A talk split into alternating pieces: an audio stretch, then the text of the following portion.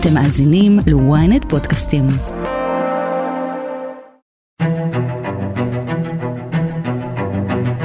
עזה בוערת, מצרים סופגת הרבה, פותרת בעיות בשטח, מתווכת, סוריה ולבנון במגמת הסלמה מתמדת.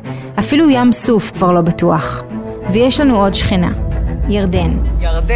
ירדן. ירדן. ירדן. ג'ורדן. ג'ורדן. ג'ורדן. זו שכרתה איתנו ברית של שלום, אבל מקפידה להתעלם מהסבל שנגרם לישראל במתקפת הפתע ב-7 באוקטובר.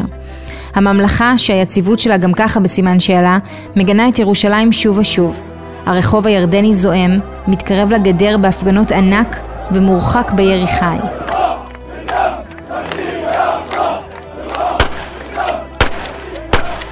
הלחצים גוברים על מלך ירדן, עבדאללה השני, להעמיק את המעורבות במלחמה לטובת חמאס. נוסיף לזה את כל הבעיות מבית, משבר כלכלי חמור, גבול עם סוריה שהפך לזירת קרב, ואפילו היחסים עם סעודיה על הולד. אז מה קורה מהעבר השני של הנהר? אני טל זרביב מנור, וזאת הכותרת. אני אספר סיפור שהוא לא כל כך מוכר, אה, אבל הוא סיפור נחמד. זאת סמדר פרי, הכתבת והפרשנית של ידיעות אחרונות וויינט לעולם הערבי. בתקופת המלך עבדאללה, הוא קשר קשרים עם אלי ויזל, חתן פרס נובל, והם היו מאוד מיודדים. ואז אלי ויזל הציע לו אה, לעשות איזה כינוס בירדן של חתני פרס נובל, והמלך עבדאללה נדלק על זה, וקבע שפעם בשנה חתני פרס נובל יתכנסו בפטרה. Jordan's King Abdullah II opened a three-day annual summit on Wednesday, hosting Nobel Prize laureates from around the world in the ancient Nabatean city of Petra. Throughout Jordan and across the region, millions of people want to be part of a stable, modern Middle East. והזמין אותם פעם ראשונה, כעבור שנה פעם שנייה, ואחרי הפעם השנייה הוא החליט שזה מאוד משעמם עם החתני פרס נובל האלה, והוא החליט לצרף שחקני קולנוע וכל מיני דמויות כאלה, ויצא, התמזל מזלי, שיחד עם יוסי ורדי, איש ההייטק הישראלי, mm-hmm. אני הוזמנתי, גם אני, להיות בדבר הזה. ובאמת זה היה מאוד מאוד מיוחד, כי ישבנו בין החומות של הסלע האדום. הם בנו שם מאהל מקסים, הייתה תוכנית אומנותית. המלכה רניה הסתובבה בין השולחנות וערכה את כולם, הייתה מקסימה ודיברה איתי הרבה מאוד. ושמעון פרס, שהוא חתן פרס נובל, היה כיכב שם כמו שהוא יודע, וישב והתלוצץ ודיבר עם כולם, וכמובן אני זוכרת שעברה איזה שחקנית קולנוע אמריקאית, mm-hmm. ואז אה, מישהו אמר, יו, תראו כמה שהיא יפה, אז פרס אמר, מה פתאום, המלכה שלנו הרבה יותר יפה, המלכה שלנו. Mm-hmm. והמלכה רניה שמעה את זה וצחקה נורא. זאת אומרת, הייתה אווירה מאוד טובה, מאוד חיובית. מידותית. מאוד מאוד, וישבנו שם שעות ב... באירוע הזה. והרגשתם רצויים ו... בהחלט, וגם אה, כולם היו פתוחים, האווירה הייתה מאוד טובה, ואז אה, לאט לאט זה התרסק. אז סמדר, אני רוצה לקחת אותך אחורה, יום שלישי, 25 בספטמבר 73, המלך חוסיין נפגש עם גולדה מאיר, ואומר לה, אנחנו יודעים שעומדת לפרוץ מלחמה. 50 שנה אחר כך, יום שבת 7 באוקטובר, לירדנים אין שמץ של מושג מה הולך לקרות.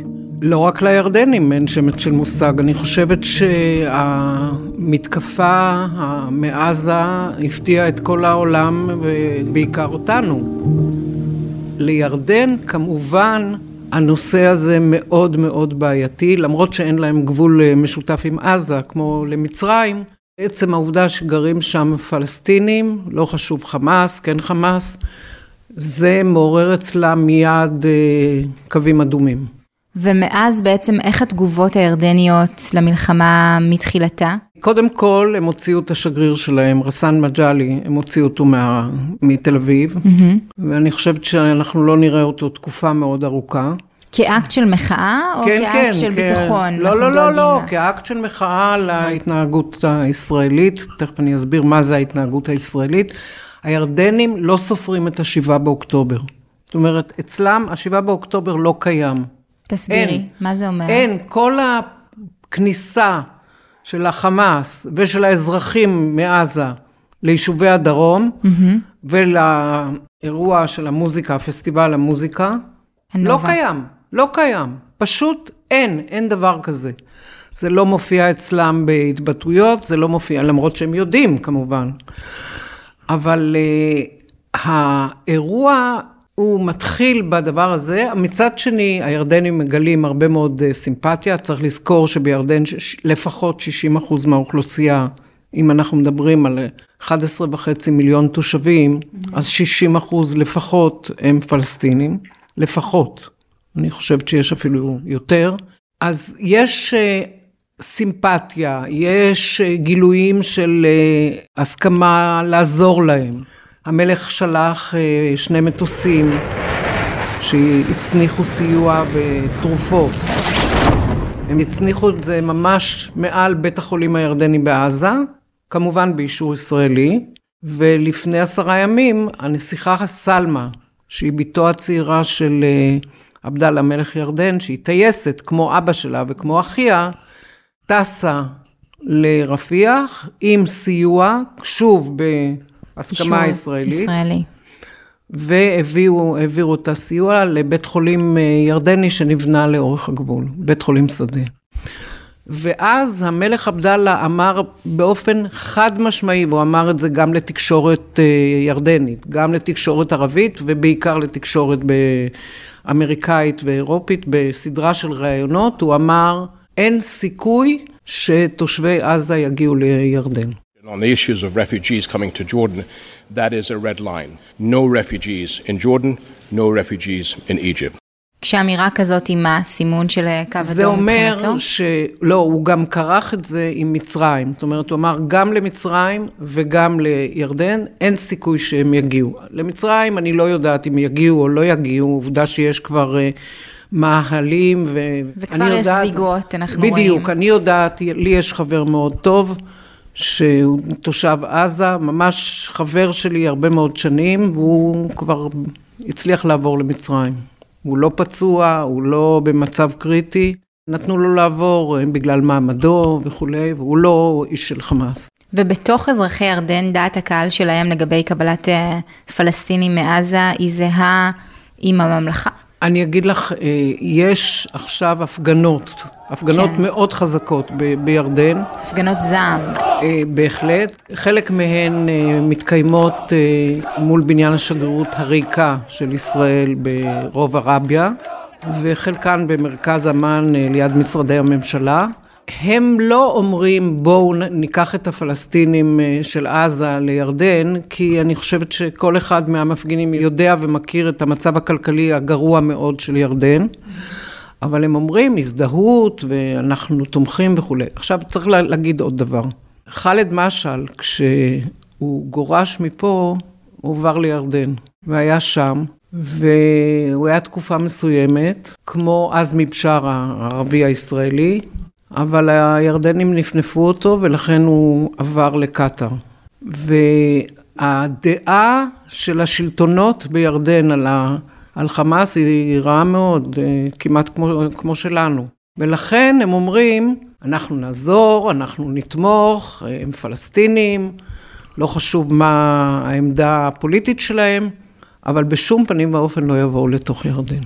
אבל המלך דואג להדק מאוד את הקשרים עם אבו מאזן, כדי לשדר לעולם מסר, אנחנו מאוחדים, אבל אנחנו מאוחדים אבל לא מתאחדים. זאת אומרת, הגדה המערבית היא גדה מערבית וירדן היא ירדן, ואל תחלמו על איזה קונפדרציה בין שני המקומות האלה. כן, אבל כן יש לירדן חשש משמעותי שמתגבר ככל שהמלחמה הולכת ונמשכת, שישראל מוותרת או מייצרת איזשהו מאזן חדש, שלפיו מוותרים על רעיון שתי המדינות. כל עוד בית המלוכה הירדני מחזיק מעמד, mm-hmm. הרי כל הזמן מנבאים, עוד היה אריק שרון ואחריו נתניהו, שאמרו שהמלך עבדאללה הוא המלך האחרון של ירדן. אני חושבת שכל עוד המלך עבדאללה מחזיק מעמד, יושב בשלטון, לא חשוב מי עוזר לו, מי מחזיק אותו, מי מממן אותו וכולי, אנחנו צריכים לתמוך בדבר הזה, כי תחשבו דבר פשוט, רשות פלסטינית גם בגדה המזרחית וגם בגדה המערבית, וגבול זה הגבול הארוך ביותר של מדינת ישראל, איך זה ייראה מבחינת חיי היומיום והביטחון לישראל.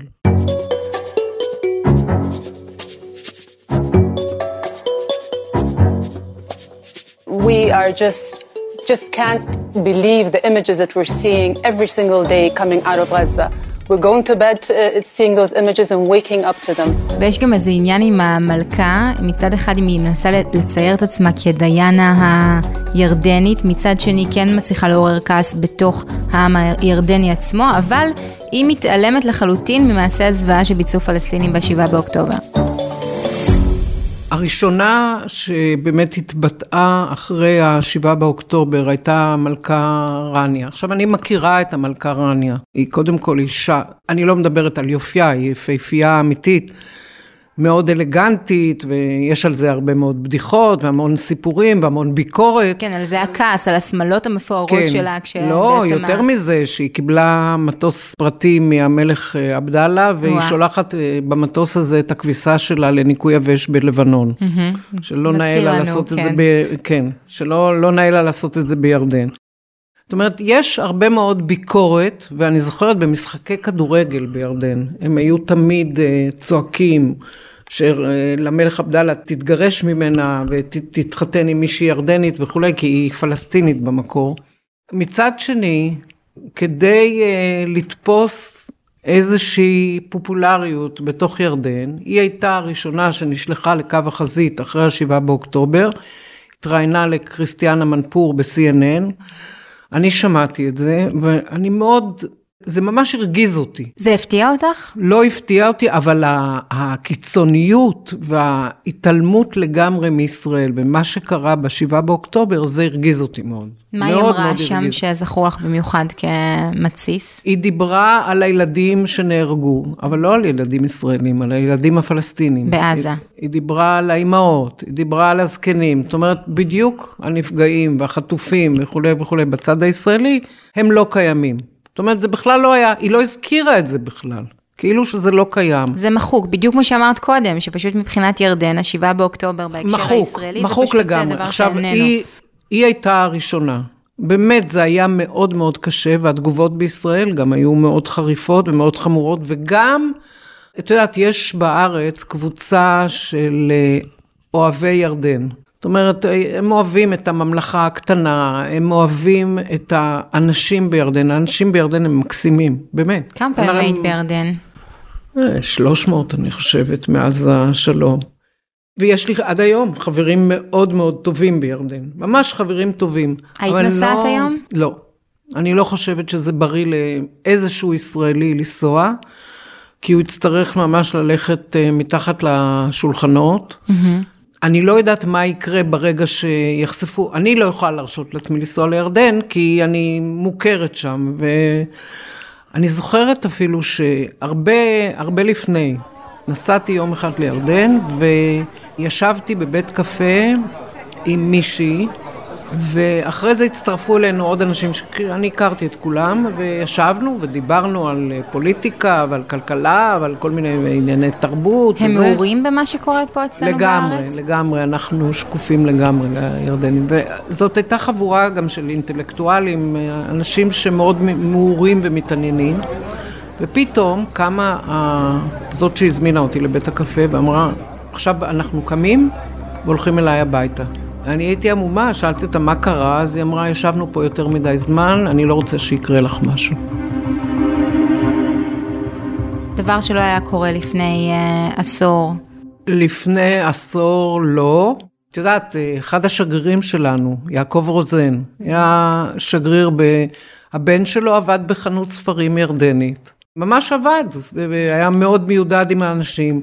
הם היו מצלצלים אליי אה, כשהם רצו טיפולים רפואיים בארץ. לרפואה הישראלית יש שם מצוין בעולם הערבי, ואם אה, לא קיבלו את הסימוני אה, דרך מארמון המלוכה, שזה הנסיכים, זה המקורבים, זה אנשי העסקים העשירים, להגיע לבתי החולים בישראל, אז הם מצלצלים אליי, אני מתארת לעצמי שלעוד אה, ישראלים. והם מבקשים ממני סיוע, ובאמת היו מגיעים לבתי חולים בישראל, מקבלים טיפול וחוזרים. ועל מה את שמה את ההידרדרות הכל כך חדה ביחסים? קודם כל, אני חושבת ש... לא חושבת, אני יודעת שהיחסים בין אה, המלך עבדאללה לבין ראש הממשלה נתניהו הם איומים, פשוט איומים. ואני זוכרת... מה זה אומר איומים? הם משוחחים זוכרת- ביניהם? לא, בכלל לא. נתניהו היה נוהג לדבר עם סיסי, נשיא מצרים, בלילה. היה מצלצל אליו, מדבר איתו, ונתניהו לא, לא חשף את זה מעולם. הנשיא סיסי יום אחד נפגש עם אה, קבוצה של אה, יהודים מארצות הברית, והוא סיפר להם על זה, על השיחות האלה. אה, אני חושבת שבין המלך אה, עבדאללה לבין ראש הממשלה נתניהו אין קשרי דיבור כבר אה, חודשים ארוכים מאוד. חודשים ארוכים מאוד, לא שנים. אפילו שנים, אפילו הייתי שנים. אומרת בהחלט, כן. מעניין. והמלך עבדאללה גם נתן ראיון לעיתון בריטי, אני זוכרת את זה לפני שלוש או ארבע שנים, ואמר שם שמאז שהוא עלה לשלטון, וזה עשרים שנה, מאז שהוא עלה לשלטון, הרגעים הקשים ביותר שעברו עליו היו עם נתניהו. וואו. אני אגיד עוד משהו אחד על היחסים עם ירדן, שבאמת הם עכשיו בשפל המדרגה. זה אפילו לא שלום קר, זה גם היחסים הביטחוניים שנשמרים, אבל הם עושים את זה תוך שמירת מרחק, ובכלל השם של ישראל לא מוזכר בירדן בהקשרים חיוביים. חוץ מהיחסים המידרדרים עם ישראל, ירדן מוקפת שלל בעיות, בתחומי הפנים והחוץ. למה הממלכה נמצאת בכל כך הרבה צרות, והאם יש עתיד להסכם השלום עם ישראל? כבר ממשיכים, אבל קודם אנחנו מזמינים אתכם לעקוב אחרינו באפל פודקאסט או בספוטיפיי ולהצטרף לקהילת הכותרת.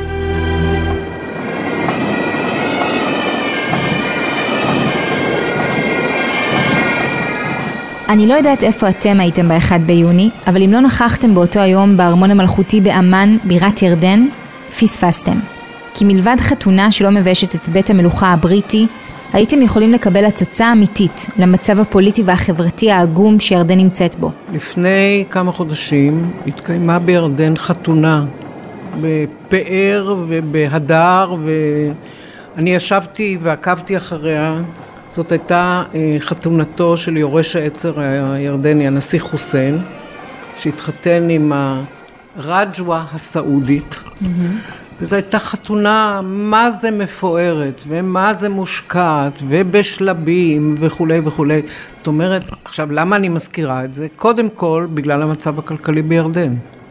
פתאום אה, אירוע כל כך נוצץ וכל כך זוהר, ואנשים מכל העולם. מנותק. ואת יודעת, באותו שבוע, או שבוע לפני זה, הייתי אצל הנשיא הרצוג בשיחה פרטית, והוא סיפר לי שהוא שלח לבית המלוכה הירדני אה, מתנה לקראת החתונה, ולנשיא הרצוג יש מערכת יחסים אה, מאוד אה, קרובה עם בית המלוכה הירדני, ולתדהמתו הוא לא קיבל הזמנה לחתונה.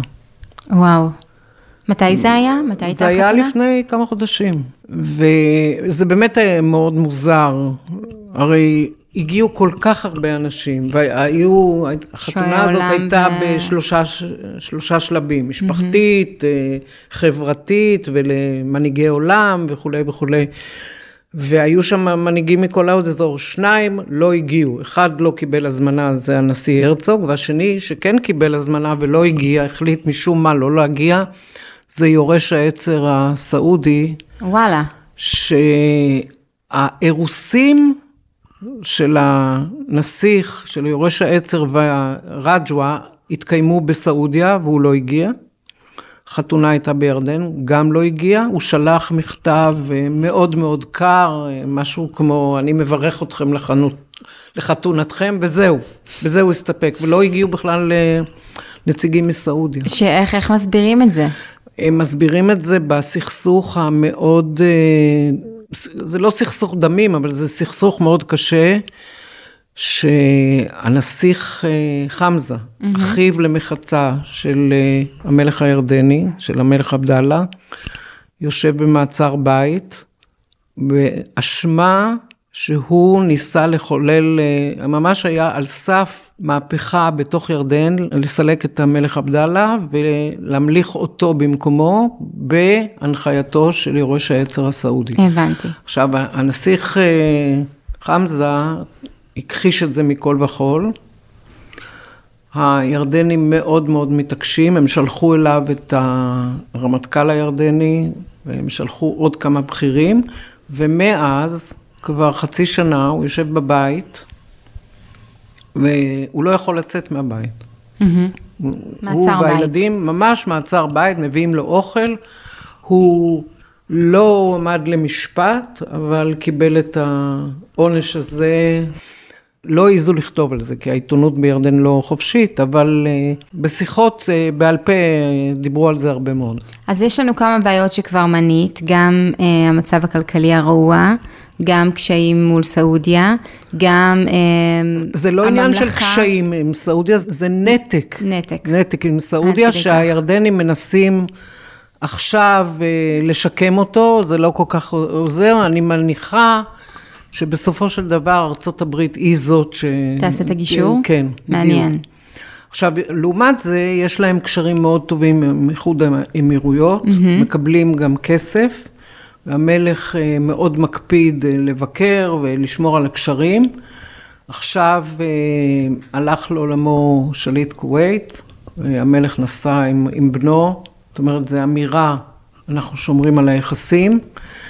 ואני חושבת אבל שמכל המדינות העולם הערבי, היחסים הענייניים של המלך עבדאללה הם עם מצרים. זאת אומרת, הם נמצאים בתיאום, הם מדברים הרבה מאוד. עם השליט באמירויות, הוא יותר על ענייני כספים וכלכלה וסיוע, mm-hmm. עם הנשיא סיסי הוא לא יכול לקבל עזרה, כי מצרים במצב בעצמה, כל... כן. כלכלי לא פשוט. אבל ממש לא מזמן ראינו שירדן הוציאה הבהרה אה, שהיא לא תקיים גשר יבשתי מדובאי דרך ערב הסעודית, נכון. ואז בעצם לירדן ונמל חיפה, זו הייתה ממש הבהרה חד משמעית, ישראל הוציאה הודעה שקרית. ישראל הוציאה באמת הודעה שבגלל המצב עם תימן, עם הבאבל מנדב, יכולים לחשוב על האפשרות הזאת, לא הציגו את זה כעובדה, אבל ירדן מיד הודיעה. למרות ש... זאת אומרת, הם לא אמרו את זה, אבל למרות שאנחנו נקבל דמי מעבר ואנחנו צריכים את הכספים וכולי וכולי, אנחנו לא נהיה מדינת גישור לישראל. לא נהיה שותפים. לא, לא נהיה מדינת גישור לסחורות שיעברו לישראל. כשהמטרה היא מה? למצב את עצמם בעולם הערבי כמי שעומדים... לא, אני חושבת שזה חלק מההידרדרות של היחסים בין המדינות. אוקיי, זה אפילו לא כדי, את יודעת, למראית עין להציג אה, כלפי חוץ איזושהי, אה, איזשהו אנטי או איזשהו גב לישראל, אלא זה באמת מתוך... אני אה, חושבת ש... תראי, קודם כל, ישראל אה, באמת, אצלנו הרי הלשון חופשייה לגמרי, כן. וכל אחד אומר מה שהוא רוצה, בירדן זה לא ככה. ויש אה, הנחיות מאוד ברורות. ומכיוון שיצאו כאלה הנחיות, או כאלה המלצות בישראל להשתמש בירדן, לא שאלו אותם בכלל, אז המלך הגיב בתקיפות. ויש גם מתיחות בגבול ירדן-סוריה. בעיקר בגלל, אה, לא רק, אבל בעיקר בגלל משלוחי ההברחות הקפטגון, שזה סוג של סם, שסוריה מנסה להתפרנס ממכירתו, אז הם שלחו את הסם הזה לסעודיה, וזה זכה לפופולריות מאוד גדולה, ואז שלחו את זה לנסיכויות. ואז הם החליטו לעשות לעצמם חיים קלים, והעבירו אותו במעברי הגבול היבשתיים לירדן, בתקווה שהירדנים יסחרו בו מחוץ לממלכה, כי כסף גדול אין בירדן, וגם כדי אה, שהירדנים יחגגו על הסם הזה. והמלך, מה זה תקף את זה? שם משמרות לאורך הגבול. אה, וממש כל- מתנהלים שם קרבות, אני מבינה, כן, נכון? ממש... כן, כן. כי סוריה. זה אחד ממקורות ההכנסה הגדולים שלה. ועכשיו, עם המלחמה, התופעה הזאת מזה. רק הולכת וגוברת. לא, אני אגיד גם יותר מזה. אה, הטייסים הירדנים ביצעו תקיפה בשטח סוריה והצליחו ללכוד את סוחר הסמים, סוחר הקפטגון הגדול ביותר, והרגו אותו. וואו, זאת אומרת, זה, לקחו את זה ממש ברצינות. שובר שורות מה שמתרחש שם.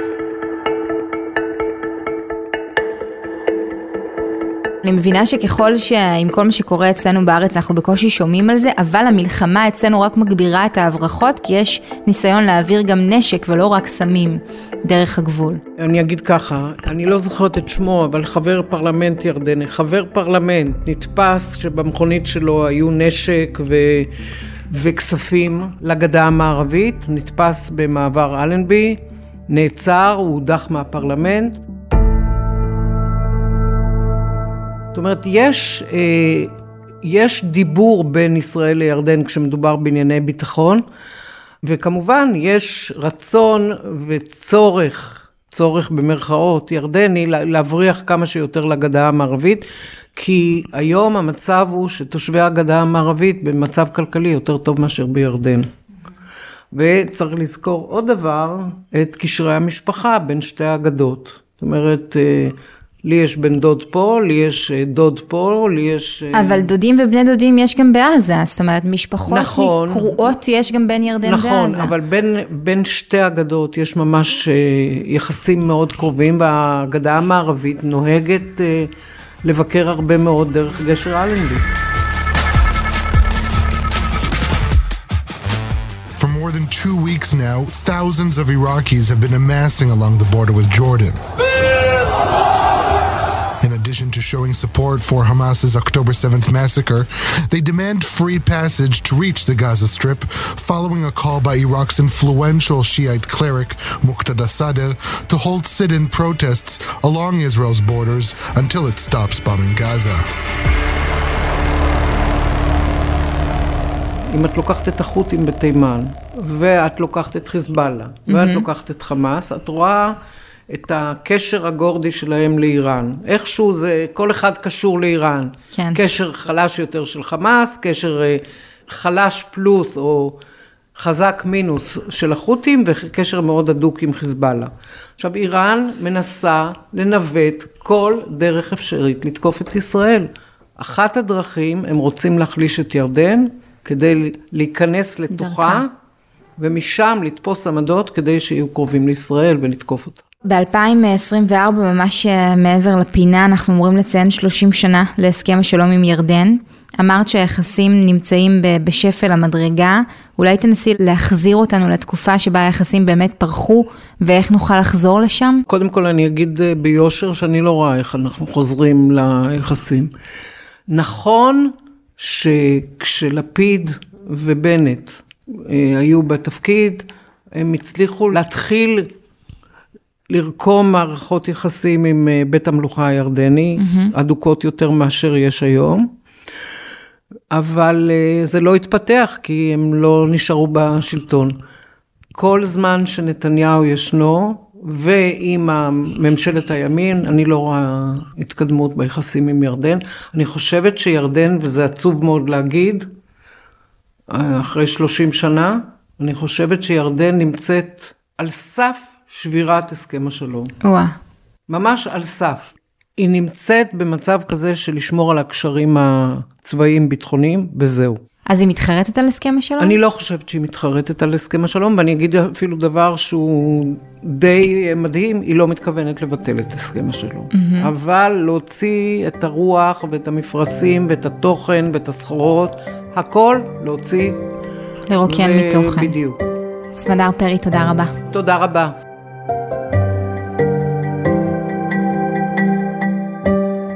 ועד כאן הכותרת להפעם. אם עדיין לא נרשמתם לעקוב אחרינו באפל פודקאסט או בספוטיפיי, אז למה אתם מחכים?